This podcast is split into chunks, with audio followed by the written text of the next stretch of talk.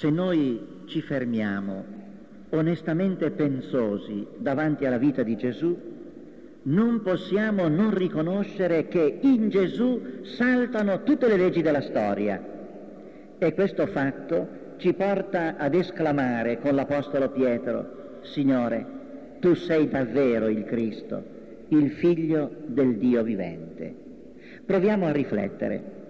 Quando nasce una persona, prima che nasca, nessuno sa chi sia e nessuno tantomeno sa che cosa le accadrà nella vita.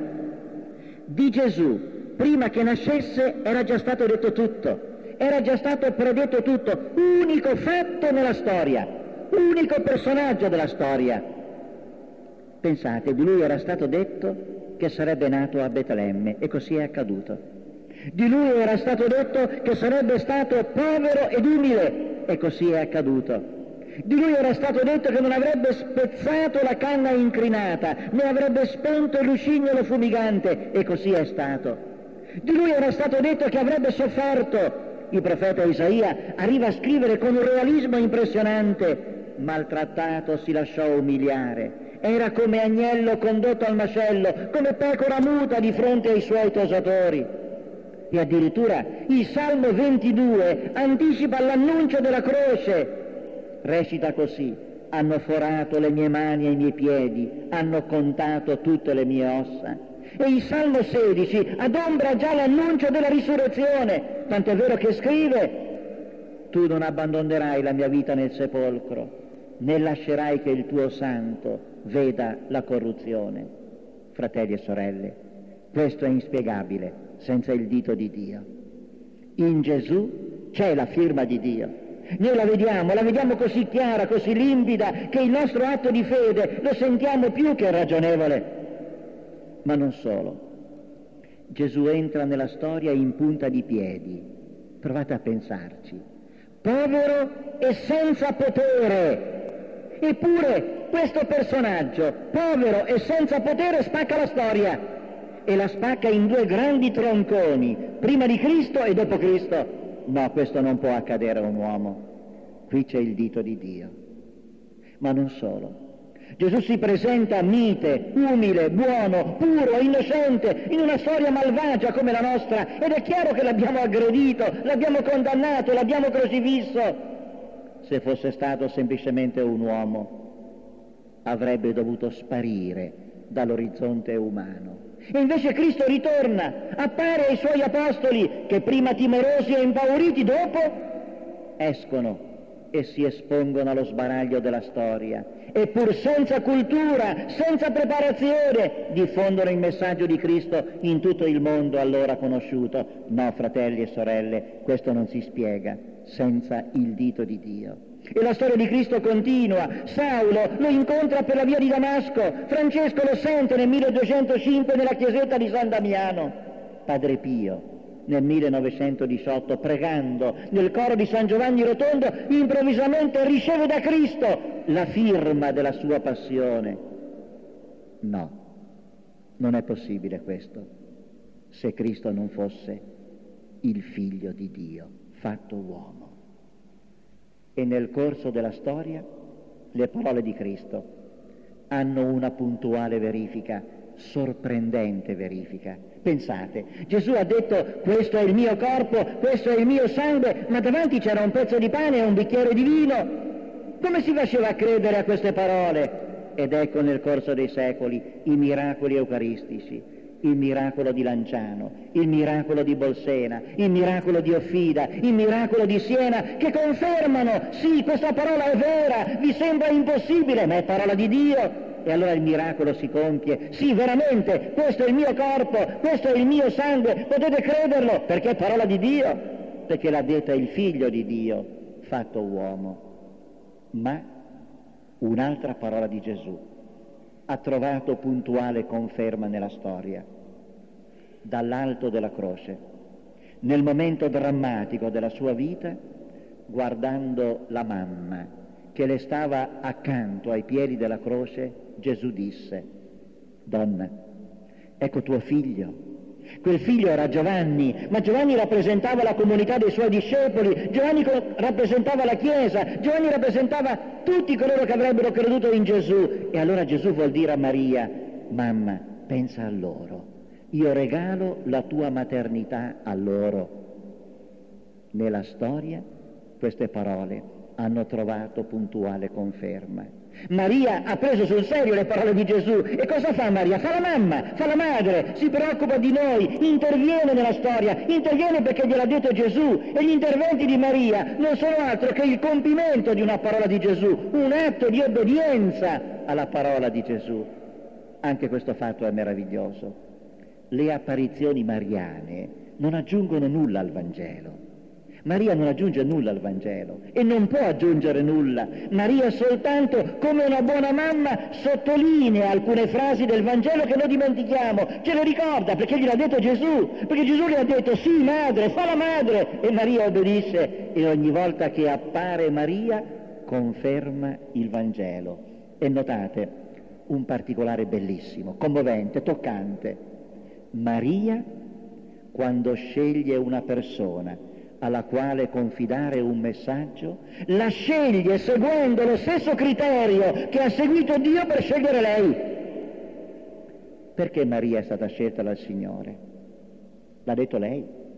Ha posato lo sguardo sulla piccolezza della sua serva.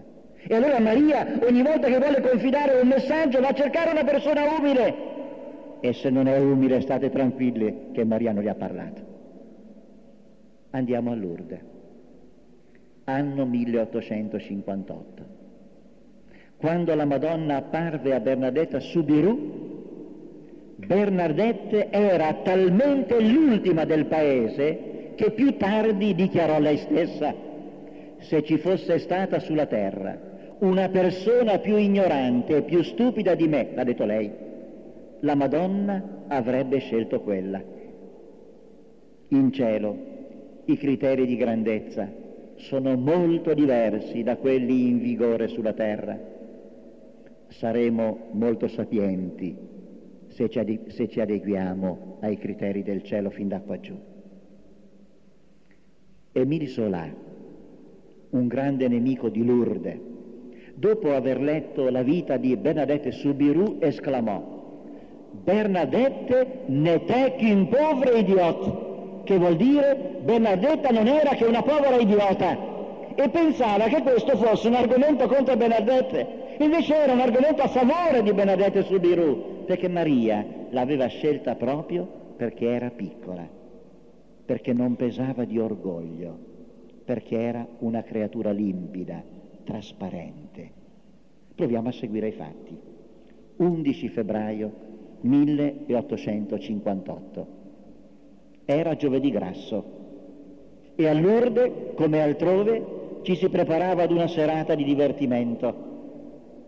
Ma nella casa dei Subiru non si respirava aria di festa. C'era freddo, fame, malattia e il fuoco nel focolare era inesorabilmente spento per mancanza di legna. Bernadette, sofferente di asma, esce di casa attorno alle ore 11 e insieme alla sorella Toinette e ad un'amica si reca nel bosco lungo il Gave per cercare legna, legna da ardere nel focolare. Nella casa abitavano sei persone, una sola stanza, babbo, mamma e quattro figli. Nessuno avrebbe mai immaginato che quell'11 febbraio 1858 sarebbe entrato nella storia e avrebbe trasformato Lourdes nella capitale mondiale dei pellegrinaggi, ma è lo stile di Maria, lo stile del Vangelo, lo stile di Dio. Accostiamoci a Bernadette. Nel 1858 aveva 14 anni era nata il 7 gennaio 1844. Quando nacque fu accolta con tanta gioia, perché era la primogenita di una coppia di sposi felici e coronava una storia di amore nata da una disgrazia. la mamma di Bernadette, Luisa, era rimasta orfana a 15 anni. Il papà era morto in un incidente lungo la strada, travolto da un carro agricolo. La mamma, la nonna di Bernadette, si trovava sei figli sulle spalle, vedova. Chiaramente prese la decisione di far sposare velocemente una delle sue figlie e per la figlia cercò evidentemente un mugnaio per affidargli il mulino, il mulino che era rimasto senza un padrone. Nacque così il matrimonio tra Francesco Subiru e Luisa Casterò, due anni dopo la morte del padre di Luisa. Francesco aveva 34 anni e Luisa 17. Le nozze furono celebrate il 9 gennaio 1843 e l'anno dopo nacque Bernadette, tra la gioia di tutti, ma durò ben poco. Gennaio 44 la nascita, nel novembre, un inverno freddo, la mamma è accanto al focolare e sta cullando la figliola. Improvvisamente cade una candela, una candela che era stata appoggiata sul ripiano del camino le cade addosso e i vestiti si incendiano e restano ustionati anche i seni che perdono il latte. Bernadette viene allora affidata ad un'amica di Bartres. Sarà la sua prima uscita di casa e sarà sballottata da una parte all'altra, dirà lei, come un pacco. Intanto, seconda disgrazia, il papà Francesco mentre batte la macina con il martello per renderla rugosa, a un tratto lancia un grido, una scheggia gli colpisce l'occhio sinistro e resta cieco ad un occhio.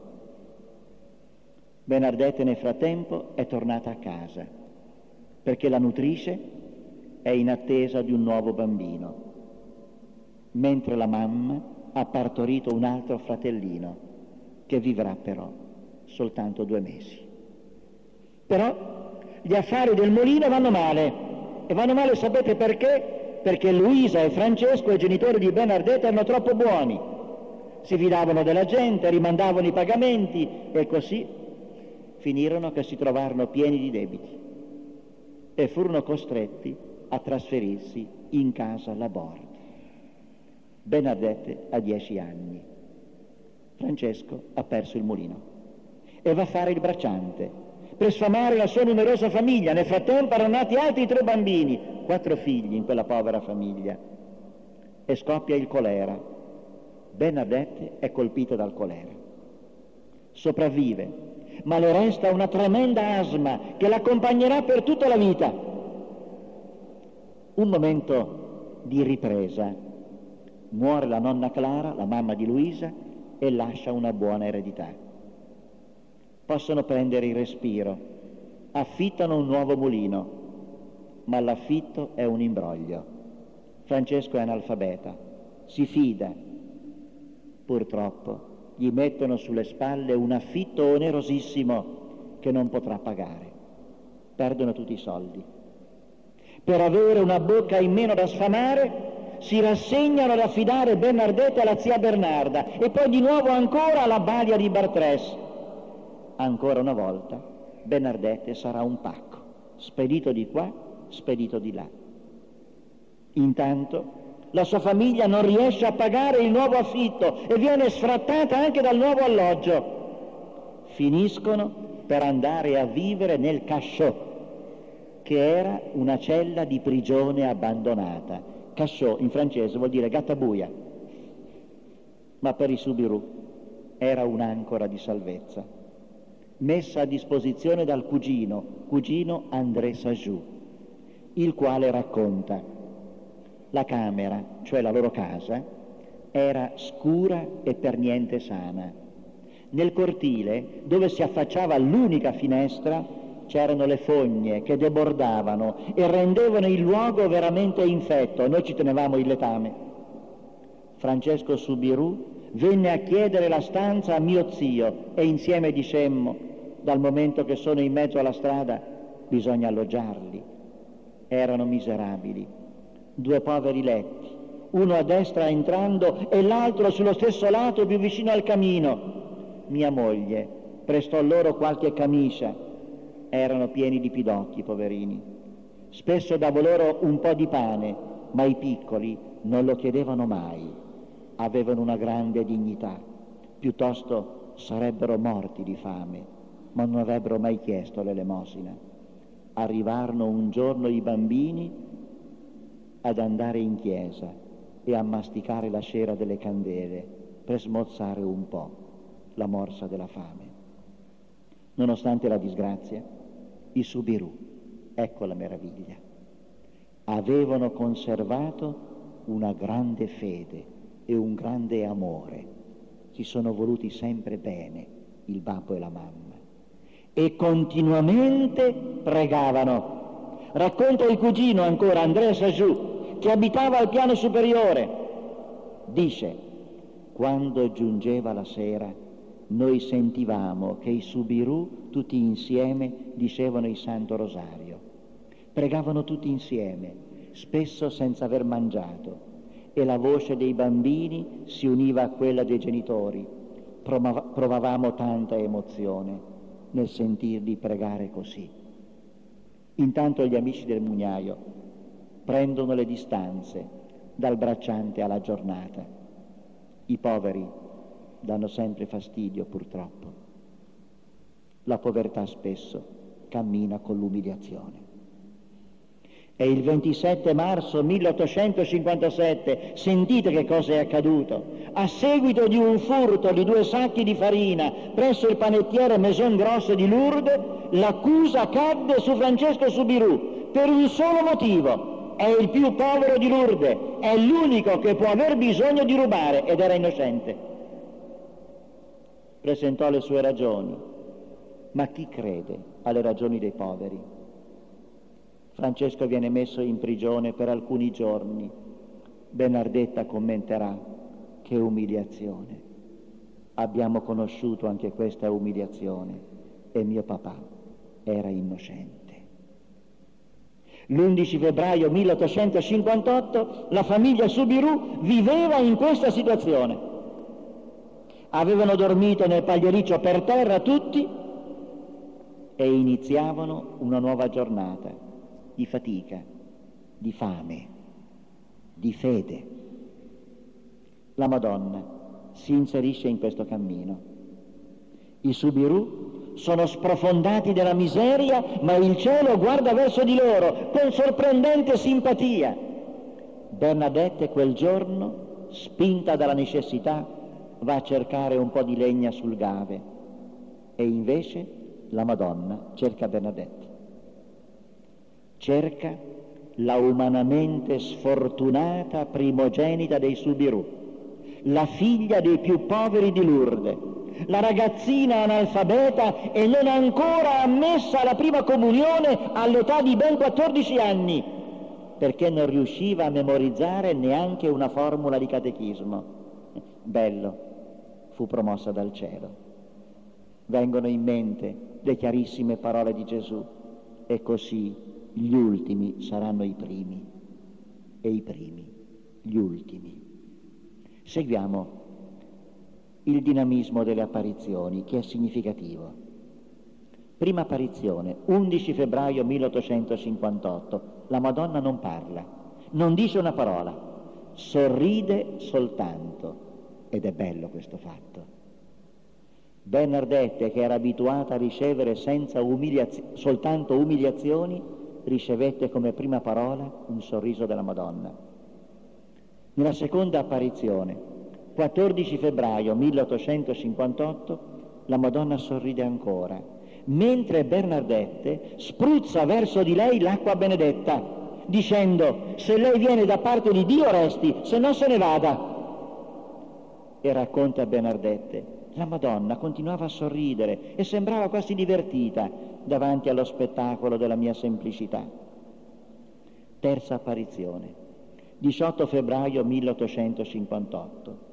La Madonna per la prima volta parla e dice a Bernadette, volete farmi la gentilezza di venire qui per 15 giorni? La tratta con un'eleganza sorprendente, davvero da cielo. Benedetta risponde, sì, con il permesso dei miei genitori.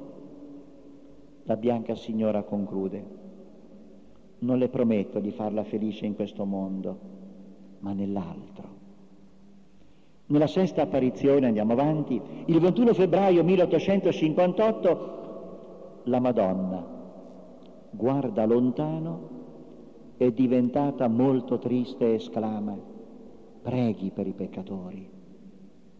Intanto Lourdes in subbuglio, Bernadette è oggetto di diffidenza, di derisioni, viene presa anche a schiaffi viene interrogata dal commissario di polizia, riceve l'ordine di non andare più alla grotta, vive un'autentica persecuzione, ma la affronta con incredibile serenità e stupisce tutti. Ottava apparizione, 24 febbraio 1858. La Madonna ripete per tre volte penitenza, penitenza, penitenza e poi aggiunge pregate per i peccatori, basciate la terra in penitenza per i peccatori. E Bernardette obbedisce semplicemente. Nona apparizione, 25 febbraio 1858. La Madonna invita Bernardette a scavare ai piedi della grotta. Lentamente esce un po' di acqua fangosa che diventerà nel giro di poco tempo una sorgente di acqua limpidissima che ancora continua fino ad oggi. Decima apparizione. 27 febbraio 1858, la Madonna consegna a Benedette questo messaggio, vada a dire ai sacerdoti che facciano costruire qui una cappella. Tredicesima apparizione, 2 marzo, la Madonna dice, vada a dire ai sacerdoti che si venga qui in processione.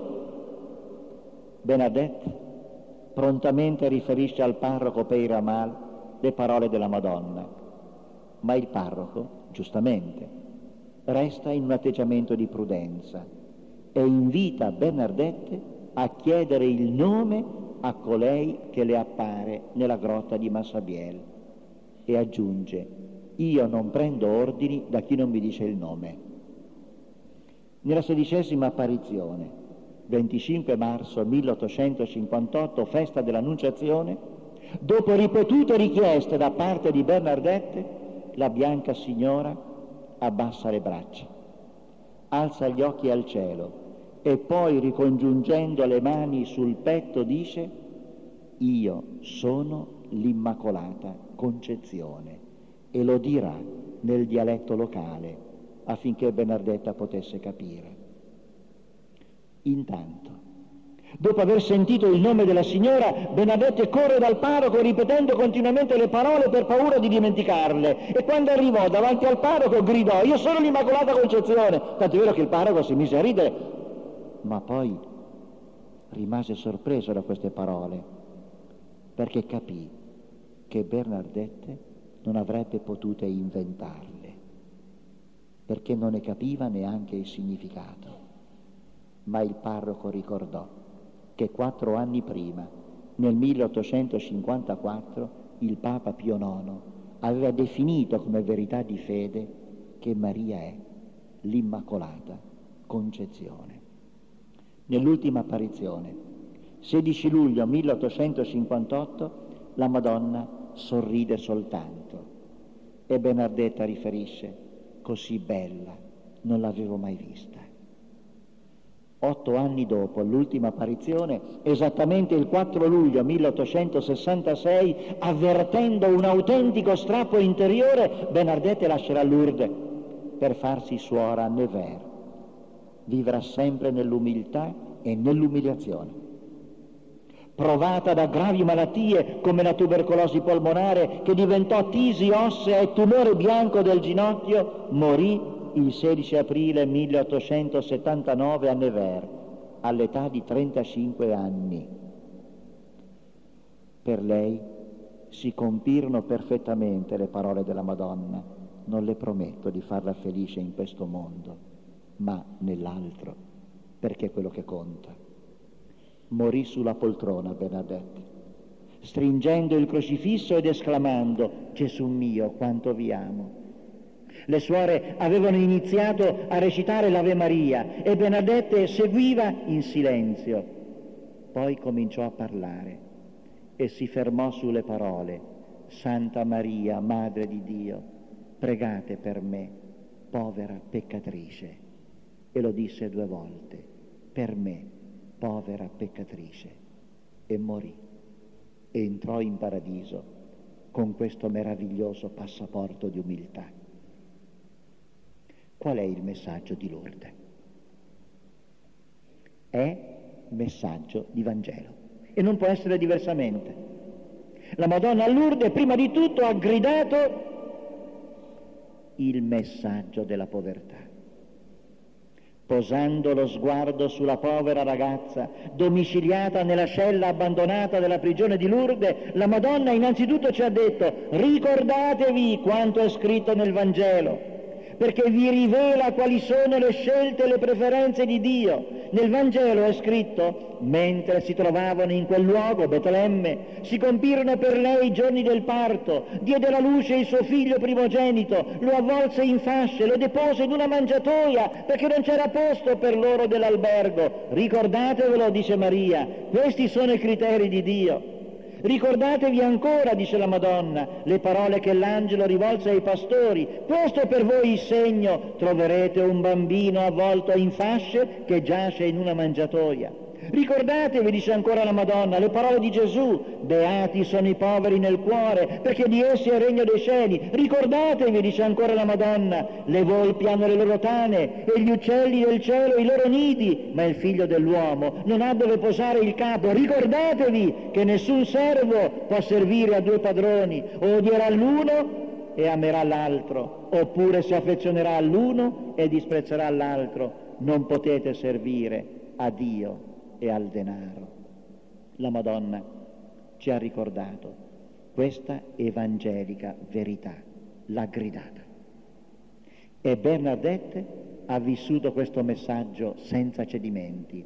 Scrive René Laurentin, il grande storico di Lourdes. Ella, Bernadette, rifiuta rigorosamente ogni offerta di denaro e impone questa regola a tutti i suoi parenti con incredibile tenacia. C'è nel suo disinteresse qualcosa di carismatico. Mi brucia, dice, quando le fanno scivolare del denaro in tasca, mi brucia. Senza saperlo, parla come l'Apostolo Giacomo che scrive, Adesso, ricchi, piangete, le vostre ricchezze sono imputridite, le vostre vesti sono divorate dalle tarme, il vostro oro e il vostro argento sono consumati dalla ruggine, la loro ruggine si leverà testimonianza contro di voi e divorerà le vostre carni come un fuoco. Bernardette ama a tal punto la povertà che la desidera non solo per sé, ma anche per i suoi familiari quando tante attenzioni circondarono la sua famiglia, si capisce, e il papà trovò il lavoro, così come anche i suoi fratelli, Bernadette commentava, purché non arricchiscano, purché non arricchiscono, dite loro di non arricchirsi, perché è una grande disgrazia.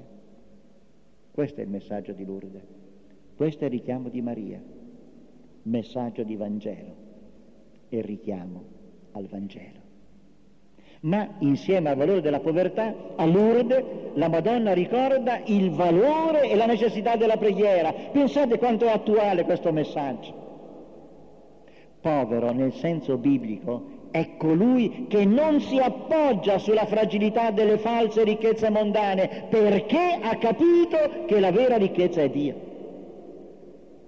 Il povero si ritrova pienamente in queste schegge di sapienza espresse nei salmi. Non adirarti contro gli empi, non invidiare i malfattori, come fieno presto appassiranno, cadranno come erba del prato. Confida nel Signore, fai il bene, abita la terra, vivi con fede. Cerca la gioia del Signore ed esaudirà i desideri del tuo cuore. Il povero è un orante è una persona che ha trovato la perla preziosa, cioè Dio, e il suo cuore batte per lui continuamente. A Lourdes questo richiamo è fortissimo. Le apparizioni cominciano sempre con la preghiera. la sola preghiera che Bernardette conosce, il rosario. Questa preghiera si illuminerà, si approfondirà nel corso delle apparizioni e si arricchirà di contemplazione di colei a cui si indirizzano le parole dell'Ave Maria. Bernardette imita il segno di croce della Madonna, il suo raccoglimento, la sua gioia davanti al Padre che è nei cieli. E la preghiera, cioè l'abbraccio di fede con Dio, sarà l'unica grande ricchezza di Bernardette per tutta la vita. Sarà il suo tesoro. E il terzo grande richiamo di Lourdes è la penitenza. È fuori di moda, lo so, è fuori di moda, ma è necessaria. E Dio non guarda le mode, perché le mode durano quanto una stagione. Dio ci dice la verità. Senza inutili e bugiarde attenuazioni, gli esercizi di penitenza fanno subito irruzione nella trama delle apparizioni e gli spettatori ne sono alcuni profondamente colpiti, altri sconcertati, altri scandalizzati e delusi.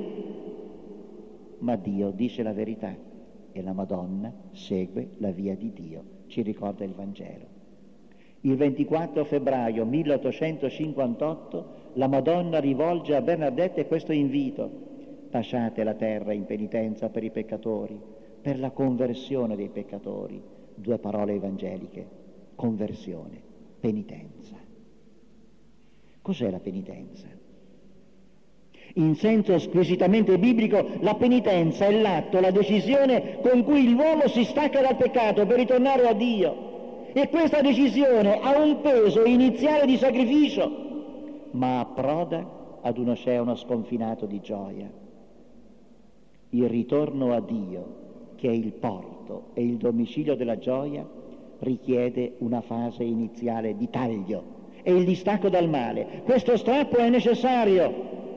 Nella Bibbia, infatti, la penitenza esteriore, cioè i gesti di penitenza, è la via che conduce alla penitenza interiore, la conversione del cuore. E in questi gesti di penitenza che esprimono i sentimenti interiori e nello stesso tempo li fortificano, la terra è stata sempre un simbolo privilegiato. Pensate a Giobbe che dice mi ricredo e faccio penitenza nella polvere e nella cenere. Il gesto di Bernardetta che bacia la terra umida e scava nel fango, non senza disgusto, si iscrive in una tradizione spirituale piena di senso, Infatti questi esercizi ripugnanti non tardano a portare i loro frutti. Dal comportamento umile di Bernardette sgorga l'acqua dal fondo della grotta, simbolo della grazia del rinnovamento interiore che sboccia all'interno di ogni autentico gesto penitenziale. E l'acqua sgorga poco a poco, laboriosamente, trascina via il fango che ancora continua, contamina il suo primo apparire e da torbida diventa chiara, così come l'austera penitenza approda all'esperienza di una vita nuova nell'abbraccio con Dio. È il messaggio di Lourdes. E chi è colei che ha dato questo messaggio? Io sono l'Immacolata Concezione. Cioè, con queste parole Maria umilmente ricorda che la sua vita è tutta un dono, è un regalo di Dio. Lei ha semplicemente detto il suo sì, sbocciato nel terreno di una sconfinata umiltà. E Maria con queste parole ci ricorda anche che la purezza interiore non è una distanza dall'amore, ma è la condizione stessa dell'amore. Sapete perché oggi i giovani non sono più capaci di amore? Sapete perché i matrimoni falliscono subito? Perché nessuno più è puro e quindi nessuno sa più amare. La Madonna a Lourdes ricorda che la purezza è il luogo in cui sboccia l'amore e proprio perché lei è pura, perché Maria è pura, si china su di noi con sconfinato amore. Giorgio Bernanos ha scritto, lo sguardo di Maria non è quello dell'indulgenza, ma della tenera compassione che la rende più giovane del peccato, più giovane della razza da cui è uscita, la più giovane del genere umano, perché è la più pura. E nel cammino di Lourdes Dio mette tante altre firme e le mette attraverso la mano delicata di Maria. Ci fermiamo soltanto a considerare un miracolo. Un miracolo avvenuto nel 1903, un miracolo che ha provocato la conversione di un ateo, un ateo tenace, ostinato, il medico dottor Alexis Carrel. Andò a Lourdes nel 1903 non credente e andò per dimostrare che i miracoli sono frutto dell'esaltazione, dell'eccitazione. Pensate se fosse vero questo, quanti miracoli dovrebbero avvenire negli stadi quando ci, quando ci sono le partite, e invece avvengono gli infarti. Quindi non è l'eccitazione che fa il miracolo, ma Alexis Carrel era convinto di questo. E va a Lourdes per dimostrare questo e vede una malata, annota nel suo diario. C'è anche una giovinetta, Marie Ferrand, presso la quale mi hanno chiamato forse dieci volte e che è sull'orlo della morte. Questa disgraziata ha una peritonite tubercolare all'ultimo stadio tutti i suoi parenti sono morti di tubercolosi. La ragazza ha avuto piaghe tubercolose, caverne polmonari e dopo qualche mese una peritonite diagnosticata da un medico e da Bromiliou, il notissimo chirurgo di Bordeaux. Ora è in uno stato pietoso. Ho dovuto già farle delle iniezioni di caffeina. Temo che mi muoia tra le mani. Se guarisse questa ammalata sarebbe veramente un miracolo io crederei, crederei in tutto e mi farei frate.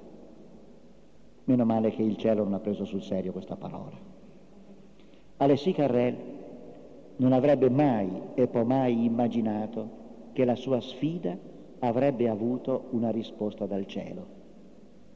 Intanto durante il viaggio l'ammalata ha un improvviso peggioramento e il medico ha il timore che non riesca a raggiungere Lourdes. Il viaggio continua tra sofferenze indicibili, la malata giunge a Lourdes e viene sistemata nell'ospedale dei Sette Dolori, ancora esistente a Lourdes. Il medico la tiene d'occhio, non vuole che vada alla grotta, ma la malata insiste, sono venuta per questo, voglio andare. Il medico la accompagna, sentite il suo racconto. Il mio sguardo tornò a Marie Ferrand mi parve che il suo viso improvvisamente non avesse più lo stesso aspetto, che i riflessi lividi fossero scomparsi, che fosse meno pallida. Dissi tra me, ma questa è un'allucinazione. È un fenomeno psicologico interessante, di cui bisognerebbe prendere nota. Ancora non credeva al miracolo. Estrassi la penna stilografica e annotai sul taccuino l'ora esatta. Erano le 2.40 del pomeriggio. Intanto io tendevo tutte le mie facoltà di attenzione su quella malata, su Marie Ferrand, non guardando più altro che lei. Un sacerdote faceva una predica alla folla dei pellegrini, poi si levarono canti e invocazioni.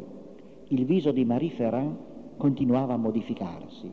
I suoi occhi estasiati erano sempre rivolti alla grotta, pregava. D'un tratto io mi sentì impallidire. Vedevo verso la cintura la coperta abbassarsi a poco a poco. Erano appena scoccate le tre del pomeriggio. Dopo qualche minuto la tumefazione, la tumefazione del ventre sembrava completamente scomparsa. Non parlavo più, non pensavo più. Il fatto inatteso era talmente contrario a tutte le mie previsioni e a tutte le mie convinzioni che io credevo di impazzire. Marie Ferrand viene riportata in ospedale. Il medico la vuole visitare e deve constatare è guarita, completamente guarita. Il dottor Carrel si sentì scorrere sulla fronte gocce di sudore come le mie. Provava la sensazione di aver ricevuto un pugno sulla testa. Le arterie pulsavano Cominciò una lunga lotta tra l'incredulo che non voleva credere e il credente che desiderava nascere. Fu una lotta all'ultimo sangue. Alla fine il dottor Carrel si recò nella basilica del Santo Rosario. Sentite la conclusione splendida. Nello sfavillio di luci si alzava il canto di mille voci. Lo scienziato si trovò seduto accanto ad un contadino della Bigorre vestito con il suo abito caratteristico di contadino. Meravigliosa combinazione. A un certo punto Alessi Carrel esce dalla chiesa e scrive sul suo taccuino questa preghiera. Vergine benedetta, che soccorrete gli infelici che vi implorano, proteggetemi. Io ho fiducia in voi. Voi avete voluto rispondere al mio dubbio con un miracolo manifesto. Io non so vederlo, io dubito ancora, ma il mio desiderio più vivo, il fine più alto di tutte le mie aspirazioni è di credere, perdutamente, ciecamente credere, senza più discutere, senza più criticare. Il vostro nome, Vergine benedetta, è più dolce del sole del mattino. Prendete voi il peccatore inquieto, dal cuore in tempesta, dalla fronte aggrondata, che si consuma nella ricerca delle chimere, sotto i consigli profondi e duri del mio orgoglio, disgraziatamente ancora soffocato, giace un sogno, il più affascinante di tutti i sogni, quello di abbandonarmi a voi e di amarvi come i frati dall'anima candida. La guarigione improvvisa di Marie Ferrand era un grande miracolo, ma un miracolo ancora più grande era la nascita alla fede del dottor Alexis Carrel. Tutto questo e tantissimi altri segni sono accaduti e accadono a Lourdes, a Fatima, a Loreto, a Siracusa, dovunque Dio vuole sono segnali attraverso i quali Maria ci ricorda che il Vangelo è vero, che Gesù è il figlio di Dio, che la sua parola non passerà mai. La Madonna ha soltanto questo da dirci, perché questa è la vera, grande, unica buona notizia, un nome, Gesù. A questo punto mi sembra bello concludere il racconto della conversione dello scienziato Alexis Carrel che avrebbe ricevuto il premio Nobel nel 1912, mi sembra bello concludere con le parole di un altro scienziato, Max Planck, anche lui scienziato e credente, che scrive, la scienza conduce a un punto oltre il quale non ci può più guidare. E l'uomo giunto a questo punto è necessitato a cercare un'altra guida che non trova se non sostituendo alla scienza la fede religiosa. Scienza e religione non sono in contrasto, ma hanno bisogno l'una dell'altra per completarsi nella mente di un uomo che pensi seriamente. La fede infatti non è un muro che, fu- che mortifica la ragione, ma è un meraviglioso orizzonte che si spalanca davanti ad essa. Stig Halver Dagerman, una delle figure più rappresentative della letteratura svedese dell'ultimo dopoguerra, morto purtroppo suicida il 4 novembre 1954 a soli 34 anni, lucidamente disse, mi manca la fede. E non potrò mai, pertanto, essere un uomo felice, mi manca la fede perché un uomo felice non può avere il timore che la propria vita sia solo un vagare insensato verso una morte certa. Aveva ragione. E Bernardette Subiru, senza tante lauree, l'aveva capito perfettamente. Anche questa è una firma di Dio.